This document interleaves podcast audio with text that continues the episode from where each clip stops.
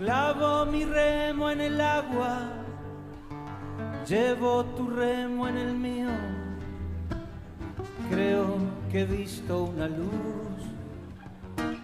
al otro lado del río. Buenos días, buenas tardes o buenas noches, amigos, según donde se encuentren en el en el sitio donde se encuentra en este planeta. Este, bienvenidos a otro programa de literatura, poesía y canto. Además, estamos muy contentas porque hemos recibido muchos saludos por el cumpleaños de la radio, así que inmensamente agradecidos a todos los amigos que nos han felicitado por la radio y a todos los compañeros por los programas. ¿no? Eh, este programa sale por radio.latinocine.com y también es retransmitido por www.radiotorsalitoargentina.com del amigo eh, Namahuel. Y este programa retransmitido sale los jueves, sábados, domingos y lunes a la hora 20 de Argentina. Además, este programa eh, se está transmitiendo por YouTube de Eduardo Bugallo. Así que si nos quieren ver y escuchar, serán todos muy bienvenidos y nos pueden chatear y decir cómo sale el programa. Así que les habla Julia Bugallo. Hola, Susana Di este, bienvenidos. Un placer estar acá otra vez y con, bueno, con bastantes cosas para compartir con ustedes. Bueno, empezando este el programa de hoy, queremos decir, queremos hablar de una gran escritora uruguaya como es Ida Vitale, eh, emocionada ante otro reconocimiento que considera un exceso. Visiblemente emocionada frente al reconocimiento que consideró un exceso, la poeta uruguaya Ida Vitale fue condecorada este sábado en Montevideo con el grado de Commoder de la Orden de Artículos de Lettres que concede el Ministerio de Cultura francés. Nunca imaginé todo esto, dice ella. Hay una cantidad de cosas que uno hace en la vida agradeciendo para hacerlas y sin esperar que luego todo, eso sea subrayado, dijo la escritora tras recibir la distinción de manos del embajador del país europeo en Uruguay, Hugues Moret. También aseguró que solo puede agradecer a Francia por todo lo que le dio en la vida y resaltó que la condecoración fue un exceso que no merece. Vitale, a sus 97 años, fíjense, a 97 años, siguió atentamente el discurso del diplomático sentada en un sillón especialmente preparado para ella. Es un doble homenaje, en primer lugar, a la extraordinaria poeta que es usted y homenaje a la traductora que también usted es de tantas obras en francés y en español, apuntó Moret, que resaltó que los estantes de la biblioteca de la poeta se doblan por el peso de más de 800 libros en francés. Entre los pocos invitados a la ceremonia para evitar contagios por la COVID-19 estuvieron la vicepresidenta de, Uruguay, Beatriz Argemón, el ministro de Educación y Cultura, Pablo de Silvera, y el expresidente Julio María Sanguinetti en 1985, 1990 y 1995 el 2000.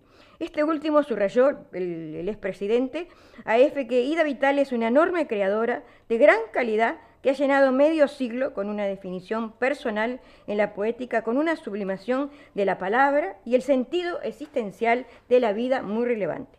En tanto, da Silveira dijo a F que la poeta es una cumbre de las letras uruguayas y la embajadora de un Uruguay que fue capaz de tener altísimos niveles educativos, una vida cultural muy intensa y que fue capaz de crear espacio para las mujeres. El grado de Commodore es el más elevado de los tres que tiene esta condecoración del Estado francés y recompensa a personas que se distinguieron por sus creaciones en el sector artístico o literario o por su contribución a la proyección de las artes y las letras en Francia y el mundo, explicaron las mismas fuentes. La verdad que es un gran orgullo para nosotros los uruguayos, ¿no? que esa eh, tenga otro galardón más hace unos 27 años. Y para completar esto de, Ida Vitale, que estamos, este, que ya pusimos a los amigos, vamos a leer un poema de la misma que dice, se titula Este mundo, y dice así, Solo acepto este mundo iluminado, cierto y constante, mío. Solo exalto su eterno laberinto y su segura luz, aunque se esconda. Despierta o entre sueños su grave tierna, tierra piso, y es su paciencia en mí la que florece. Tiene un círculo sordo, limbo caso, donde a ciegas aguardo la lluvia, el fuego desencadenado. A veces su luz cambia, es el infierno, a veces rara vez a veces rara vez el paraíso, alguien podrá quizás entreabrir puertas, ver más allá promesas, sucesiones. Yo solo en el hábito de él espero, y hay suficiente asombro, en él estoy, me quedé reconocida. Bueno, esa es la poesía de Ida Vitale. Muy buena. Sí, la verdad que sí. Y ahora seguimos con un intermedio musical o viene, no, un canto viene, ¿no, Susana? Sí, viene este, Paola Duplat canta autora uruguaya de Maldonado, Uruguay, y nos este, entrega cerca pero lejos. Muy bien, la escuchamos.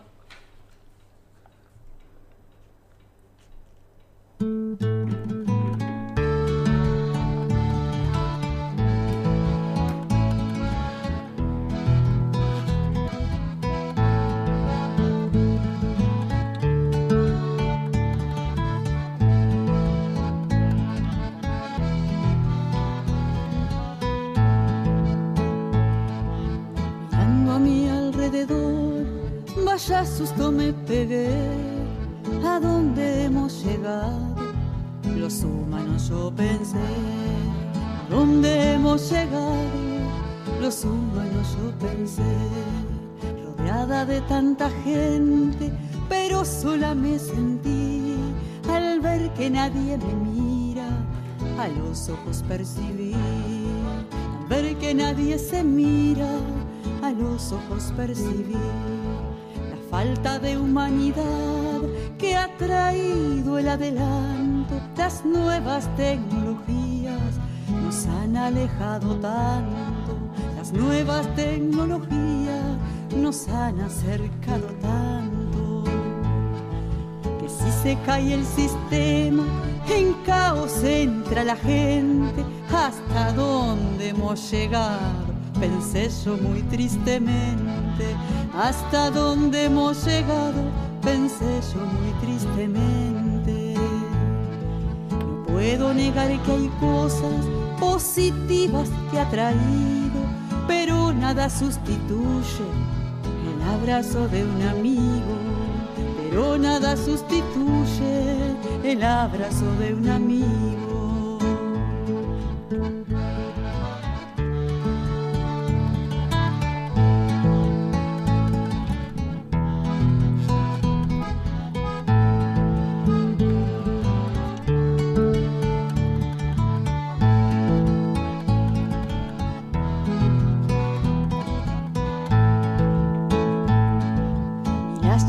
Ni reuniones donde solo nos miremos a los ojos y a la cara. Y más nada precisemos a los ojos y a la cara. Y más nada precisemos. Ahora que estoy pensando me entra un poco de nostalgia de los tiempos en que solo solo se escribían cartas los tiempos en que solo, solo se escribían cartas, donde se veían los niños en las veredas jugando, en las plazas, en los parques, lo natural disfrutando, en las plazas, en los parques, lo natural disfrutando. No puedo negar que hay cosas positivas que ha traído, pero nada sustituye el abrazo de un amigo, pero nada sustituye el abrazo de un amigo. Bueno, muchas gracias Paola por compartir con Muchas nosotros. Gracias, Paola. Este, quería decir que también ella va a abrir este, una radio online como nosotros pronto, porque ella da oportunidad también a todos los artistas que se comunican con ella. Así que un abrazo, Paola, y espero que tengas muchos éxitos. Y bueno, y muchos saludos a la ciudad de Maldonado, que tengo familia que me está mirando. Hola. Y este y bueno, mucho cariño para ellos y para todos los que me miran de Montevideo también. Bueno, este les voy a hablar de Daniel Defoe.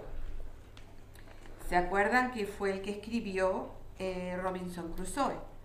Pero les quiero mostrar otra otra faceta de ese escritor. Muy bien. Considerado uno de los padres de la novela inglesa, nació en Londres alrededor de 1660. Antepuso el D a su nombre hacia 1700. Cursó estudios con la intención de convertirse en sacerdote presbiteriano, aunque en 1685 abandonó para dedicarse a los negocios. Experto en comercio, viajó a España, a Francia, a Italia y a Alemania y escribió para ganarse la vida. A su vuelta, en 1683, Defoe abrió una mercería y al año siguiente se casa con Mary Tuffley, con la cual tuvo ocho hijos, aunque solo sobrevivieron seis. Enemigo de Jacobo II, participó en 1685 en la fallida sublevación contra el rey. Ocupó un puesto en el gobierno en 1695 y ese mismo año escribió Ensayo sobre los proyectos, un análisis sobre la educación de las mujeres. Mira que estamos hablando de 1695 y está hablando de la educación de las mujeres. Mm. Destaca también el poema satírico El verdadero inglés, un ataque contra las creencias en la superioridad racial o nacional.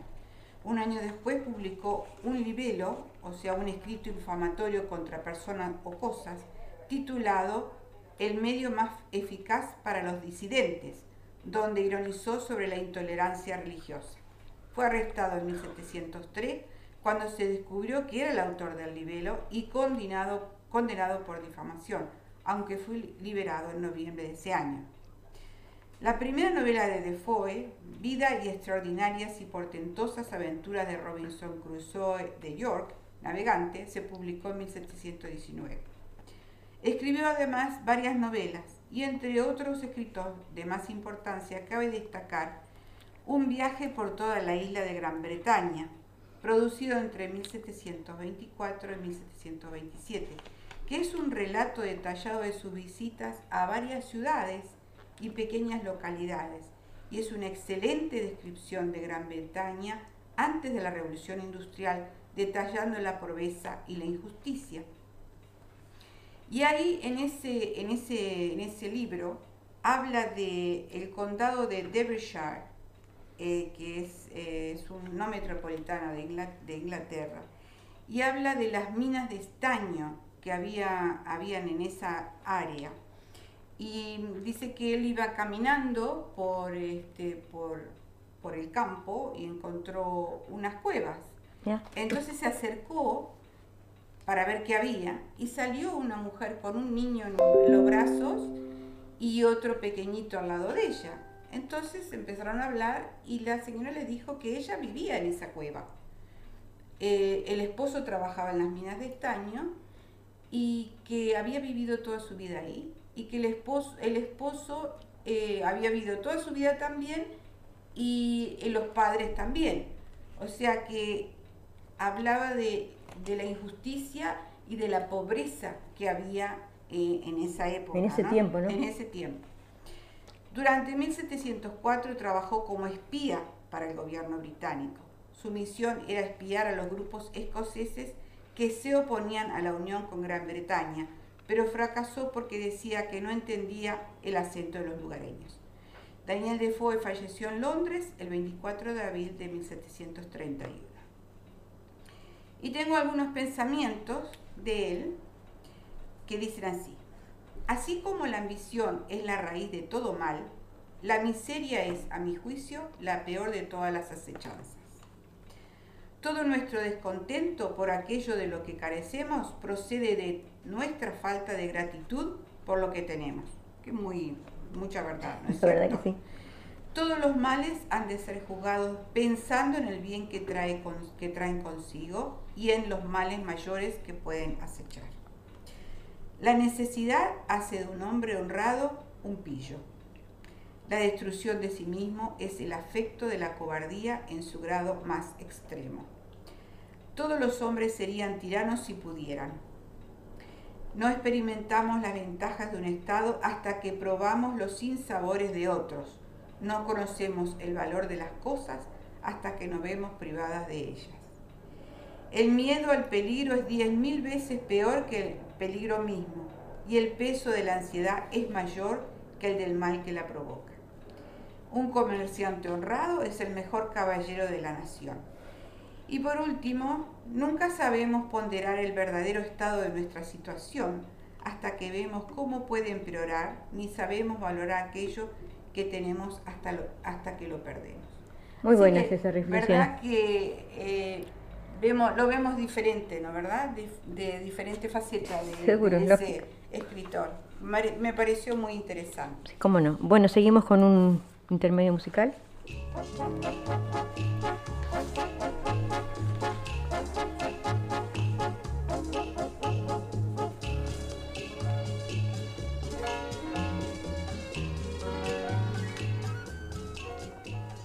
Y ahora continuaremos con Marcela Sáñez, escritora y cantautora de Buenos Aires, y queremos decir a, todos los amigos que este programa los controles los lleva Eduardo Arguallo porque sin él no podríamos hacer el programa.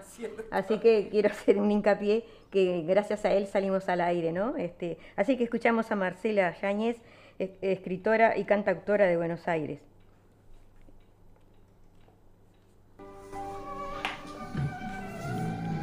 Ella misma le dirá lo que recita. Que nos está escuchando además. Cansancio.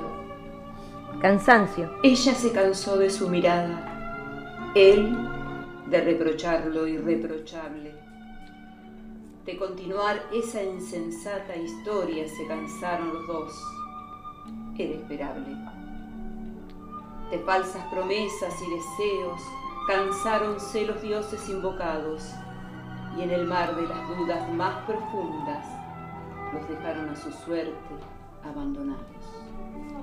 Embarcados en vanas utopías, se cansaron las águilas tratando de emular al cóndor que en su vuelo batalla al imposible va liberando. Se cansaron las intrépidas mareas de querer doblegar el pensamiento hurgando en insondables sombras, descifrar la voz del sentimiento. Náufragos, sin rumbo a la deriva, exhaustos de morir en cada intento, los encontró moribundos y sangrando, despojados de todo y sin aliento. Y cuando al fin llegó la calma de los años, los ánimos de otrora apaciguados, cerrándose la herida de cansancio, se entregaron a vivir, acostumbrados.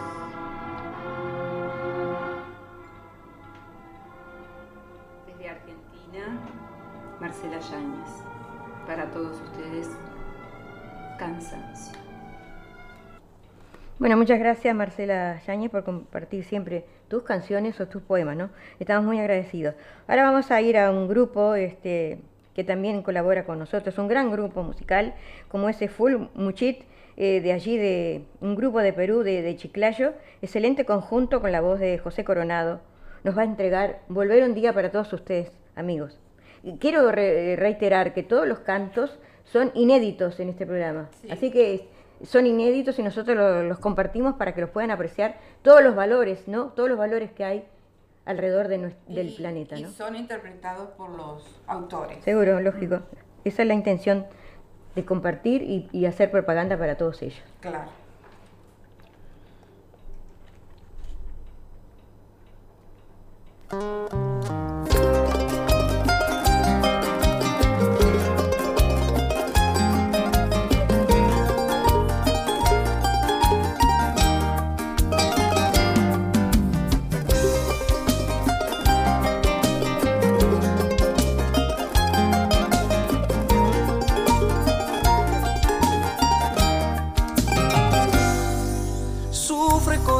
Con calma esta despedida.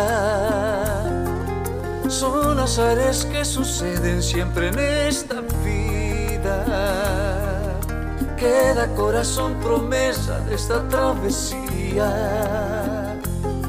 El retorno de este amor que te promete volver un día. Dejo en tu presente el fruto que nos dio la vida Mil promesas y recuerdos que el amor aviva. De igual manera que mi mente fantasía. Este sueño corazón de progresar y volver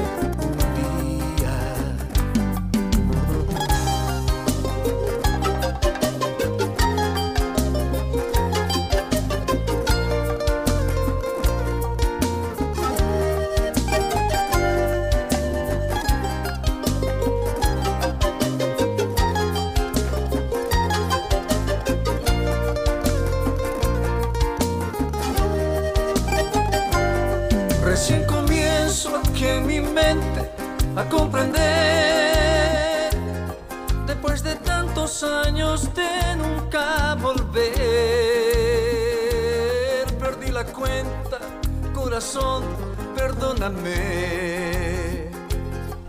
poco tarde, pero aún te vengo a ver. ¿Cómo saber si me ha valido el progresar? Si estuve lejos de mi patria y de mi hogar, si aún me tienes corazón en tu querer, valdrá la pena sacrificio de volver. Recién comienzo aquí en mi mente a comprender, después de tantos años de nunca volver cuenta, corazón, perdóname. Un poco tarde, pero aún te vengo a ver. ¿Cómo saber si me ha valido el progresar?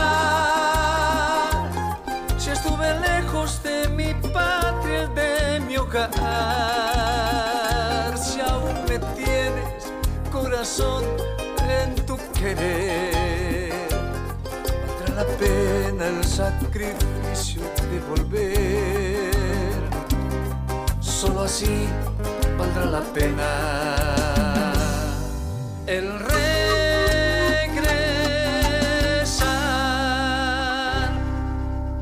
Muy linda. Bueno, Me inmensamente gustaba mucho su voz, muy agradecidas por Mm. este conjunto de allí de Perú que comparte con nosotros este, casi siempre algún, algún tema, ¿no? Con la voz de, de José Coronado, que es una voz encantadora. Bueno, queremos decirle que eh, bien la, la imagen que tenemos es el. Opera House, la Bahía de Sydney y el- los edificios de la City. Y todo para ustedes, este, compaginamos esto para que sea más hermoso a la vista de todos ustedes, ¿verdad? Bueno, sigamos este, con... Eh, he tenido comentarios desde Uruguay diciendo que hermosa la, la vista, ¿no? Bueno, esto es lo que tenemos. Eh, somos afortunados de tener esta hermosa vista acá en Sydney. Yeah. Bueno, sigamos, sigamos con nuestro programa de literatura, poesía y canto y vamos a contar una, la leyenda de la Telecita, la joven danzante milagrosa de Santiago del Estero. Tras morir quemada, los santiagueños comenzaron a hacer bailes en su honor y aseguran que ella, en agradecimiento, les comenzó a conceder favores. Como en la mayoría de los mitos y las leyendas, las versiones de la historia de la Telecita son muchas, pues el boca en boca puede hacer que se pierdan algunos detalles y se agreguen otros. Sin embargo, todos coinciden en que esta muchacha llamada Te- Teléfora Castillo murió cuando estaba en busca de calor una noche de frío y se acercó demasiado a una fogata. La joven se quedó dormida en el lugar y sus ropas se prendieron fuego. El incendio la atrapó y terminó con su vida. Teléfora, popularmente conocida como la Telecita, era un personaje de la antigua Tojona, hoy comprendida como la región salavina en Santiago del Estero. Hija de una pareja adinerada que falleció cuando ella era pequeña, aseguran que jamás dio demasiado valor a sus pertenencias y que las regalaba, desde joyas de oro hasta su propia casa cuando ya no tenía más que dar. La Telecita era amante de la música, los bailes y el canto, y por eso se la reconocía. Tras la muerte de su madre y su padre, comenzó a vagar por la ciudad y siempre estaba presente en las fiestas que se organizaban, sobre todo en las calles. Era la primera en llegar y la última en irse. Cuando sus pies no aguantaban más de tanto danzar, todos los días de la semana se la veía bailando en un lugar distinto. Una noche los vecinos se alarmaron al ver que la muchacha no volvía. Preocupados salieron a buscarla. Algunos dicen que la encontraron en el rancho en el que vivía, otros que fue eh, hacia un monte. Las diferentes versiones coinciden en que murió a causa del fuego. Cuentan que fue enterrada y llorada por todo el pueblo. La telecita no tardó en hacerse presente una noche. Alguien aseguró haberla visto y otra persona más y así se sumaron voces. Entonces empezaron a decir que era un alma en pena, pero que no buscaba hacerle mal a nadie, sino que quería compañía. También la, la catalogaron como milagrosa. También la, la la catalogaron como, como milagrosa, decíamos nomás. Y un día decidió pedirle a la muchacha que lo ayude a encontrar a un chancho. Mira las cosas que pasaban, ¿no? Que robaron cuando estaban a punto de venderlo. Para eso la persona organizó un baile y bebió siete copas de alguna bebida alcohólica y luego danzó al compás de siete chacareras. Los ritmos folclóricos eran los predilectos de la telecita. Tomando más alcohol en el medio cuando el vendedor cayó rendido al piso, cansado de tanta fiesta, el animal apareció Y desde aquel momento, las celebraciones para pedirle favores a Celéfora Castillo fueron más y más populares, tanto que los festejos tomaron el nombre de Telesiadas en su honor. Cada una de las telesiadas finalizan justamente cuando quien necesita el milagro se rinde luego de bailar siete canciones y tomar siete copas. No obstante, en algunos lugares de la región agregan la quema de un muñeco que representa la telecita, el cual está colgado durante toda la fiesta a la vista de todos, hasta el momento de la ceremonia del fuego. La leyenda de la muchacha se volvió tan popular que han creado canciones, poemas y libros dedicados a la misma. Y ahora seguimos con un intermedio musical.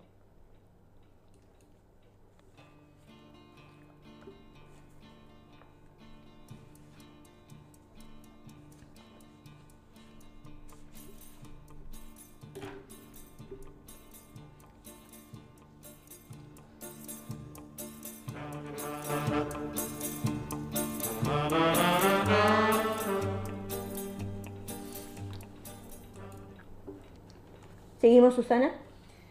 Seguimos con un recitado. Tendremos a eh, Tito Sanguinetti, compositor, intérprete, poeta, escritor de Las Marianas, Argentina, con eh, Simple Tradición. Simple Tradición. A no confundir, señores, costumbre con tradición. Lo primero es la porción del hábito y pormenores con mayores y menores repeticiones que acaso en el éxito o el fracaso nos hacen acostumbrar y en el vivir o el rodar nos aprieta como abrazo.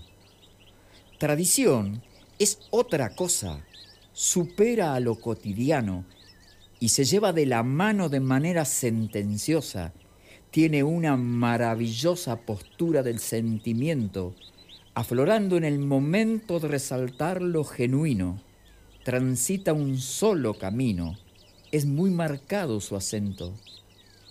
No es conveniencia mezquina ni especulación barata. Cuando de honrarla se trata, se debe tener bien claro, ella está siempre al amparo de algún proceder genuino, sin lugar para el desatino ni caminar por la espalda su accionar siempre respalda, en mi caso, a lo argentino. Claro que hay otras culturas y que hay otras tradiciones, cada una con sus dones, cada cual con sus alturas. Solo rescato a las puras, las de mejor fundamento. Es ahí donde me siento pleno y bien correspondido. Lo demás lo echo al olvido para que lo vuele el viento. Muchas gracias, este, Tito Sanguinetti. Es la primera vez, esperamos que no sea la última, que comparte sus, sus trabajos acá en nuestro programa Literatura, Poesía y Canto, ¿verdad? Muchas gracias.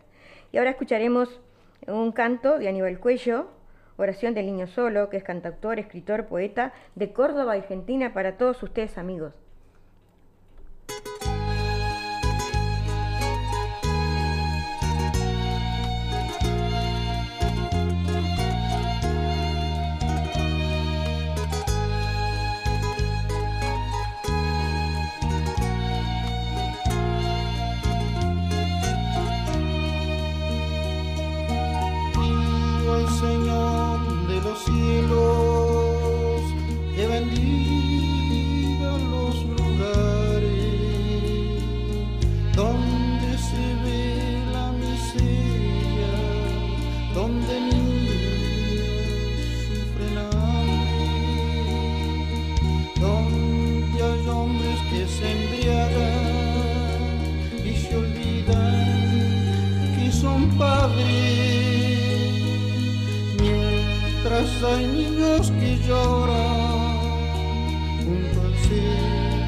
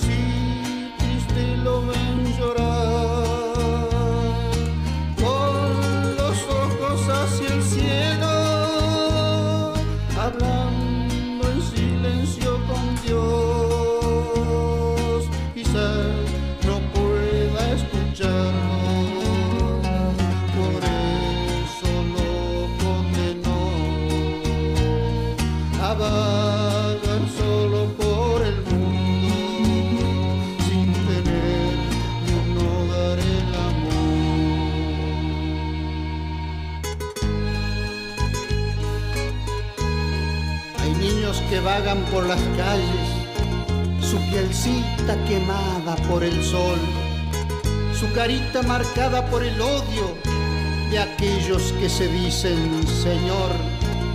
Pero hay niños correteando por las plazas, son felices en su rostro, no hay dolor. Pero hay niños que piden y que imploran y que odian, pues no saben qué es amor. Quizás nadie sienta pena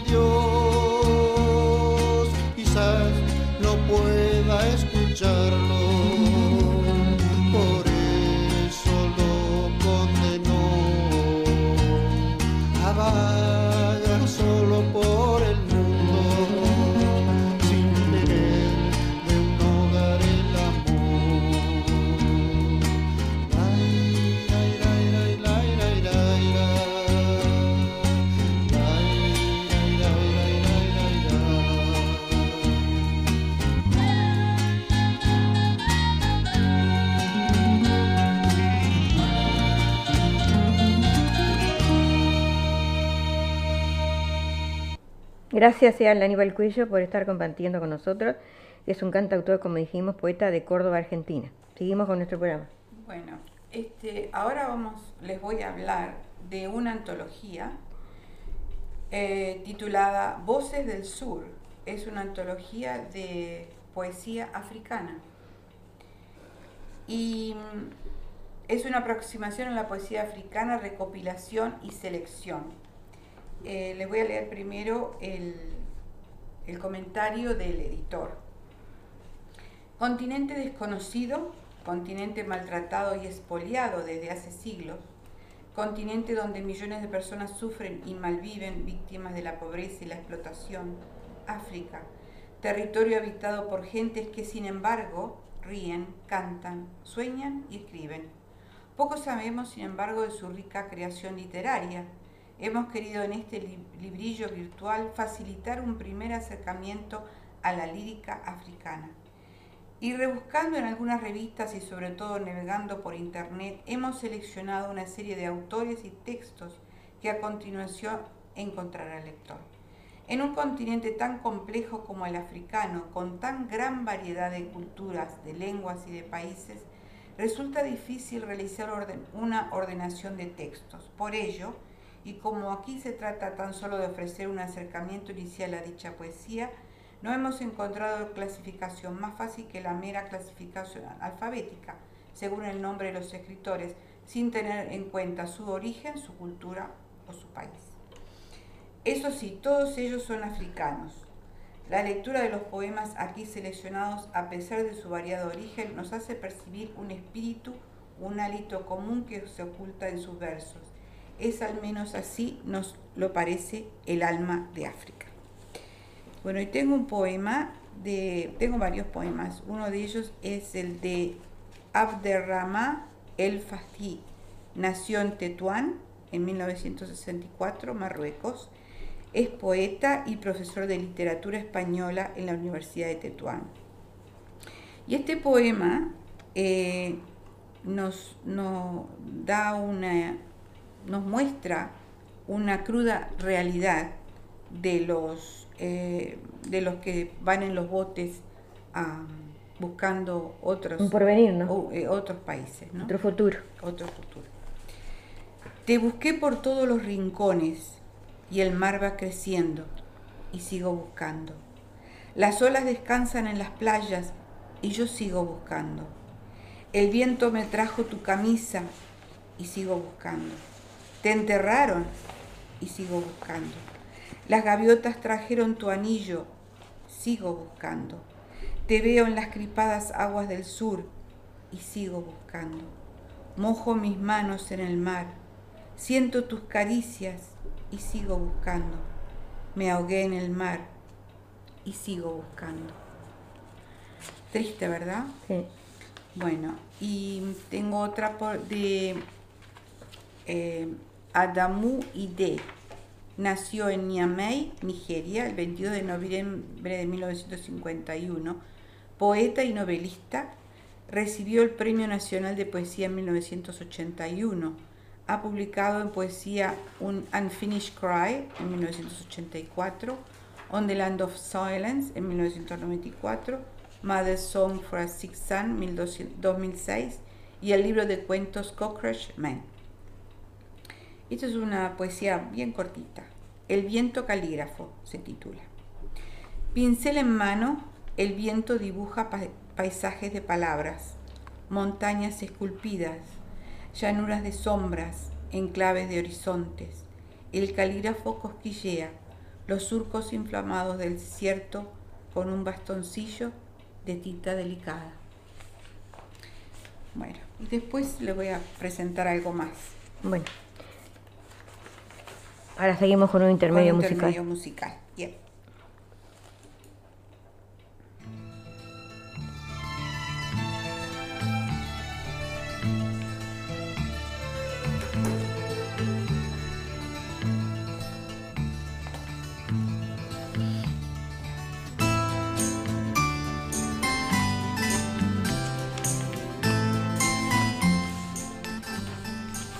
Y ahora continuamos con efemérides literarias del mes de marzo. Digamos, con 17 de marzo, en 1935, nace el escritor Luis Goitizola, autor de la tetralogía Antagonía. Un 18 de marzo de 1911 nace Gabriel Celaya, poeta español de obra cargada de denuncia. Un 19 de marzo del año 1999 fallece Jaime Sabine, poeta mexicano, autor de Tarumba. En 2008, el mismo día, el 19 de marzo, fallece el escritor británico Arthur Charles Calder, autor de 2001, Una Odisea del Espacio. El 20 de marzo, en 1970, nace el actor alemán Friedrich Holzling, autor del Único y Padmo. Un 22 de marzo, en el año 1814, nace la poetisa cubana de origen español Gertrudis Gómez de Avellaneda el mismo día, en, el año 1832, fallece el escritor alemán Johann William von Goethe. Fue autor de novela, poesía, lírica, drama y tratados científicos. Pasó a la historia con obras como Fausto. El 24 de marzo del año 1909 nace el escritor, periodista y dramaturgo Mariano José de Larra, exponente del romanticismo español, autor de artículos como Vuelva usted mañana. Y ahora seguimos, Susana, con nuestro programa, sí, ¿te parece? Con un recitado tenemos a Silvio Daniel Gómez Sánchez, eh, poeta perteneciente al grupo Erato de Montevideo, Uruguay y premiado en varios eventos. Y nos presenta Soy el tren. escuchamos. Soy Silvio Daniel Gómez Sánchez de Montevideo, Uruguay y esta poesía es para el programa de mi estimada amiga Julia Bugallo. Se titula Soy el tren. Quiero tus lágrimas en una copa para beberme la causa de tus angustias. Y si te tornas rosa, triste y mustia, no quiero ser el motivo que lo provoca. Llegaré a ti para hacer reír a tu boca, transformado en el payaso mágico de tus risas. Me mantendré a salvo de la demencial cornisa por el cual a veces camina mi esencia loca. Quita de tu alma la tristeza que te arropa, ven a mis brazos que te darán consuelo. La vida no merece tu inútil y persistente duelo pues ya transformó en magma a mi corazón de roca. Si percibes que mi mano sin estar te toca, no rehuyas mis lejanas y primitivas caricias. Es que mi presencia oculta, subrepticia, será la sombra solidaria que a tu soledad trastoca. Ven, amor, soy el tren que tu afán por partir provoca. Muchas gracias. Bueno, así escuchábamos a Silvio Daniel Sánchez, muchas gracias. Continuamos, Susana, con nuestro programa. Sí, tenemos un canto, ¿sí?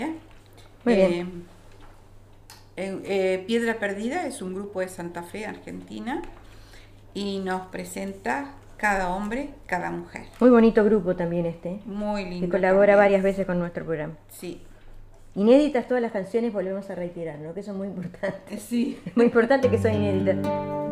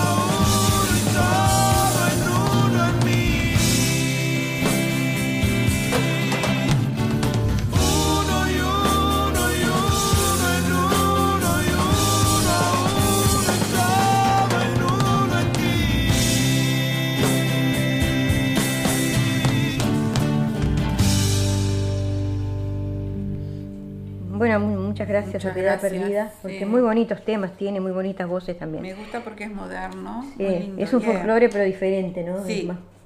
Bueno, queremos mandarle un inmenso abrazo para Ch- Charo allí de la panería Bariloche, que hace como dos días falleció su mamá Teresita, así que la seguimos en un inmenso abrazo a ella y a toda su familia. Bueno, y continuando con nuestro programa, este, tenemos que hablar un poco de El Martín Fierro, el poema que contiene infinitas preguntas. La escritora Cecilia Fanti, dueña de la librería Céspedes, habla de la actualidad de Martín Fierro, como las reversiones que aparecieron a lo largo del tiempo, que abren interrogantes y desafíos para pensar el gran poema nacional. Uno de los más recientes intervenciones sobre el Martín Fierro la hizo Gabriela Cabezón Cámara con las aventuras de la China Irón, una novela que se pregunta por la vida de la mujer de Fierro que pasó con ella cuando el gaucho tuvo que irse a la frontera. La propuesta de Cabezón Cámara es interesante y pone en evidencia algo que desde hace mucho sucede con el gran poema de José Hernández. Las reescrituras del Martín Fierro, que no han sido pocas, plantean una serie de preguntas e intervenciones sobre lo argentino, lo nacional y la patria. Cecilia Fanti es escritora licenciada en letras y dueña de la librería Céspedes, autora de las novelas La chica del milagro y de esta hora de la noche, Fanti tiene un pensamiento muy profundo y particular sobre los usos de la literatura en la trama del país. En esta entrevista plantea diferentes formas de acercamiento al Martín Fierro, comenzando por las aventuras de la China Irón, la literatura del siglo XIX, dice Fanti, más allá de dos o tres escritoras mujeres, es una literatura de hombres para hombres. El gesto de Gabriela Cabezón Cámara es muy audaz y muy moderna. En gran medida también es muy borgiano. Justamente Borges, un gran lector que reescribió el Martín Fierro, porque cuenta la historia de una mujer que descubre su destino, que se da cuenta quién es, que descubre una identidad, ¿verdad? La literatura del siglo XIX es de hombres para hombres, porque también es la de un político para otro político. Toda la literatura es política, es política. La ida del Martín Fierro es política. La vuelta y es político el uso del gaucho. En la Argentina, en pedazos, Pilia tiene una tesis muy interesante. La clase ilustrada del siglo XIX usa la autobiografía para contarse a sí misma. Sarmiento cuenta su vida para contarlo de Facundo, pero usa la ficción para contar al otro. La voz del otro solo se puede narrar a través de la ficción. Más allá de cómo José Hernández escribió el Martín Fierro, hay que señalar que la vuelta es posterior a la campaña del desierto, en el momento en que el enemigo deja de ser el gaucho y pasa a ser el indio. El gaucho se convierte en el símbolo nacional, su figura se romantiza y todo culmina en el payador, de Lugones donde el gaucho es un personaje alucinante y es nuestra insignia. La figura del gaucho se pone en cuestión en la novela de Cabezón Cámara, pero también en el cuento El amor de Martín Coana, que está incluido en el libro Cuarto a Tierra, Fierro y Cruz tienen un romance homosexual. Es un uh. tema tabú en la literatura argentina. Y mire las cosas que se, saben, ¿no? Fue tabú hasta la mitad del siglo XX, ya no lo es. Pero se puede decir que en lo que se considera alta literatura hay temas que los que no se habla, que los que no se habla, ¿no? Pero la buena literatura es audaz, como Borges, que pone cuchillos en las manos.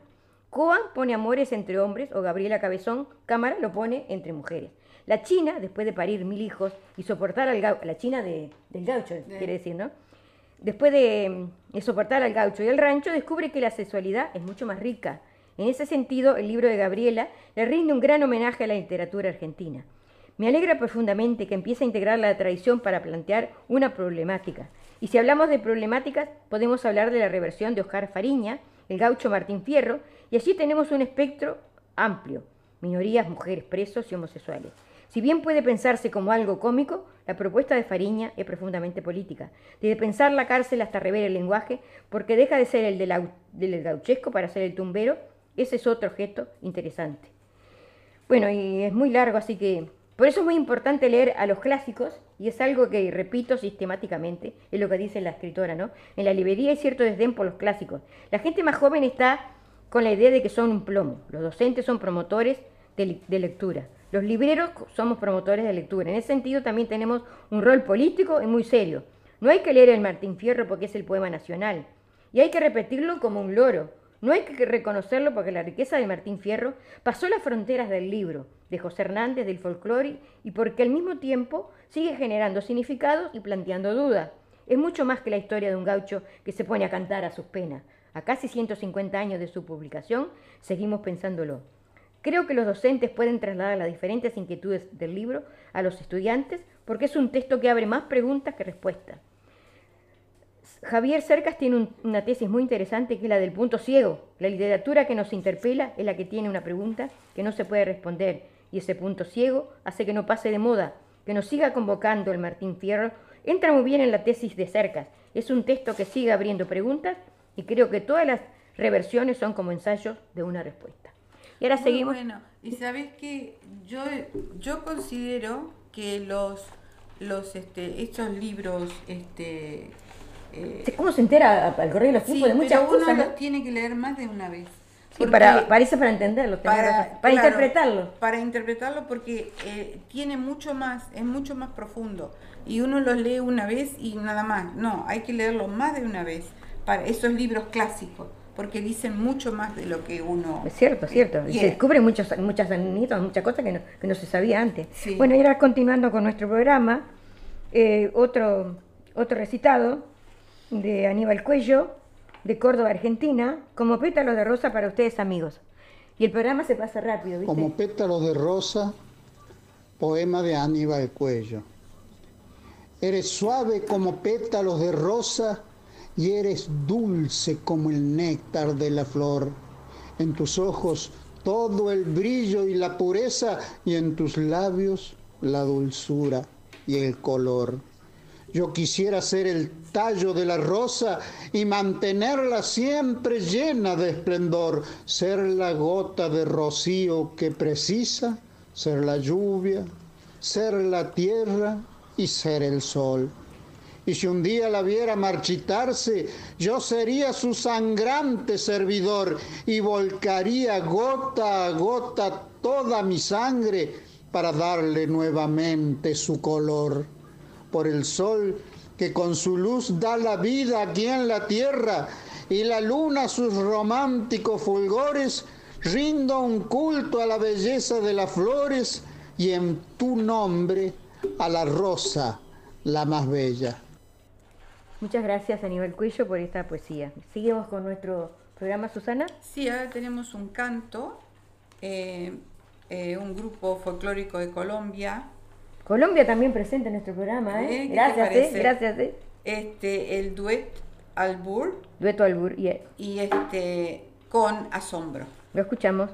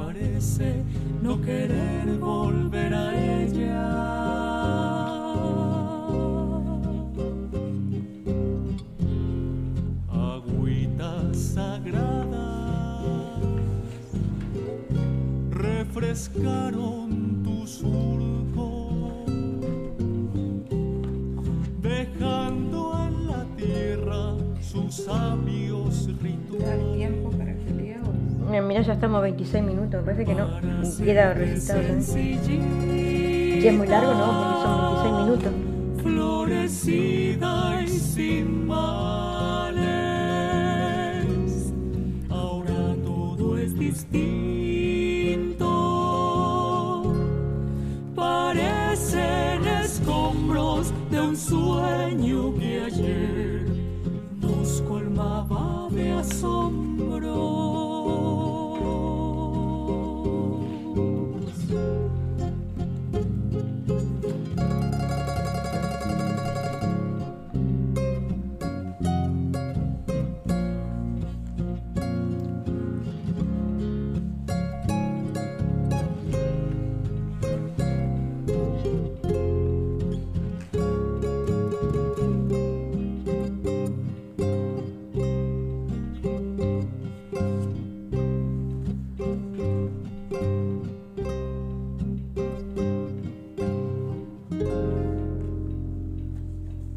Bonito este grupo Dueto Albur desde Colombia. Espero, esperamos que sea colaborando con nosotros. Y queremos leer un saludo de Aníbal Cuello que dice: Hola amigos, muchas gracias por las palabras y por la difusión de mis temas. Un feliz cumpleaños por tan lindo programa y un gran abrazo a la distancia. Bueno, este, no sé, ya estamos a 27 minutos. Este, no sé si no es muy largo lo que quieres decir tú, este, Susana, porque Eh, si no se nos pasa el programa. otro si es muy extenso, no, porque tenemos que decir el recitado y nos queda otro señor que quedará para, para otro programa. No sé, como ustedes quieran. Si es largo, no, porque no nos da el tiempo, ¿viste? El tiempo se pasa rápido, parece que, que no llegamos, pero siempre nos, que- nos falta tiempo, pero no, no quiero sobrepasar el bien el informativo. Lo dejamos para, para el próximo programa, si te parece. Y sí, porque ya son y 28 minutos, quedan dos minutos, demasiado tiempo. No, pero em- después a la una empieza otro programa, me parece. Así que tenés que... Así que eh, es una pena, pero eh, siempre tenemos tantas cosas los que nos comparten los amigos, los, poetas, los cantantes. Está bien, porque nos tienen que, mandar. Sin ellos no seríamos nada. Y sin los controles de Eduardo Bugallo tampoco. Bueno, este, ahora este, finalizando nuestro programa, como siempre, vamos a decirle alguna poesía nuestra, de nuestra autoría. Este, la mía es bien cortita. La mía se titula ¿A dónde van los suspiros? y dice así. ¿A dónde van los suspiros que se elevan en el aire? Hacia la estrella furtiva escondida entre las nubes. ¿Acaso piensas que miento? No, hoy sentí en mi rostro la ráfaga sutil de un aire que repetía tu nombre. A la deriva quizás la sentirás en tu pelo, porque una tarde cualquiera la dejaste que se fuera. Ahora te toca a ti. Bueno, este, esta poesía es al indio americano. Nuestro, a nuestros indios que han sufrido tanto. Se titula Canto al indio americano. Te canto a ti, indio americano, te canto a ti, querido hermano, te canto a ti que siempre has sufrido la opresión sin medida del blanco enloquecido. Te canto a ti, cultura maravillosa, enriquecida por tus cantos, tus construcciones o una simple choza. Te canto a ti que mantienes intacta una belleza serena que mi corazón impacta. Te canto a ti, humilde sabio, que por esos locos sufres tantos agravios. Dame un poco de tu belleza, enséñame a tener tu fortaleza, muéstrame cómo mantener sanos el corazón, la cabeza y las manos. Está bien, muy bonito. Bueno, y así vamos llegando paulatinamente a nuestra finalización del programa en el día de hoy, eh, lunes 26, con una temperatura acá en cine de 21 grados. eh, de- pero el tiempo no está bien estabilizado, porque ayer había un sol y de repente cayó un chaparrón. Así que, pero hoy hay sol y hace 21 grados. Esperemos que hay en Uruguay que se sigan cuidando porque está en zona roja, que siga todo el protocolo de ahí de del gobierno, porque la verdad que está bastante mm, comprometido todo la- la- con esta enfermedad del COVID-19, ¿verdad? Nosotros hemos tenido suerte, no nos Sí. olvidemos que vivimos en una isla, puede ser que eso nos ayude. Estamos alejados, los lugares son, tienen Sí. mucha distancia, ¿viste? Debe ser por eso. Pero acá además respeta mucho la gente, además de todo Sí. eso. Bueno, que se sigan cuidando este, y cuando eh, sientan esta música, ya saben que venimos nosotros. Este, y cuídense mucho, muchas bendiciones. Un saludo para todos y muchas gracias por A todos. escucharnos y vernos Sí. eh, con eh, todo esto con mucho cariño. Y a todos los agradecidos, a todos los poetas y a todos los cantautores que nos mandan sus temas para compartirlos en este programa, inmensamente agradecido. Cuídense amigos, muchas bendiciones. Hasta el otro jueves, si Dios quiere. Viernes. Para otro viernes, sí, porque era el jueves y me olvidé. Chao amigos, cuídense mucho, los queremos. Gracias. Gracias.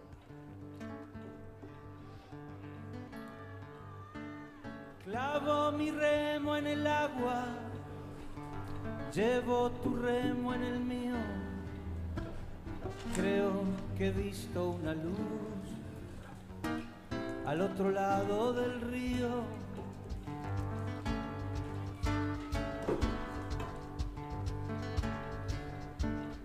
El día le irá pudiendo poco a poco al frío.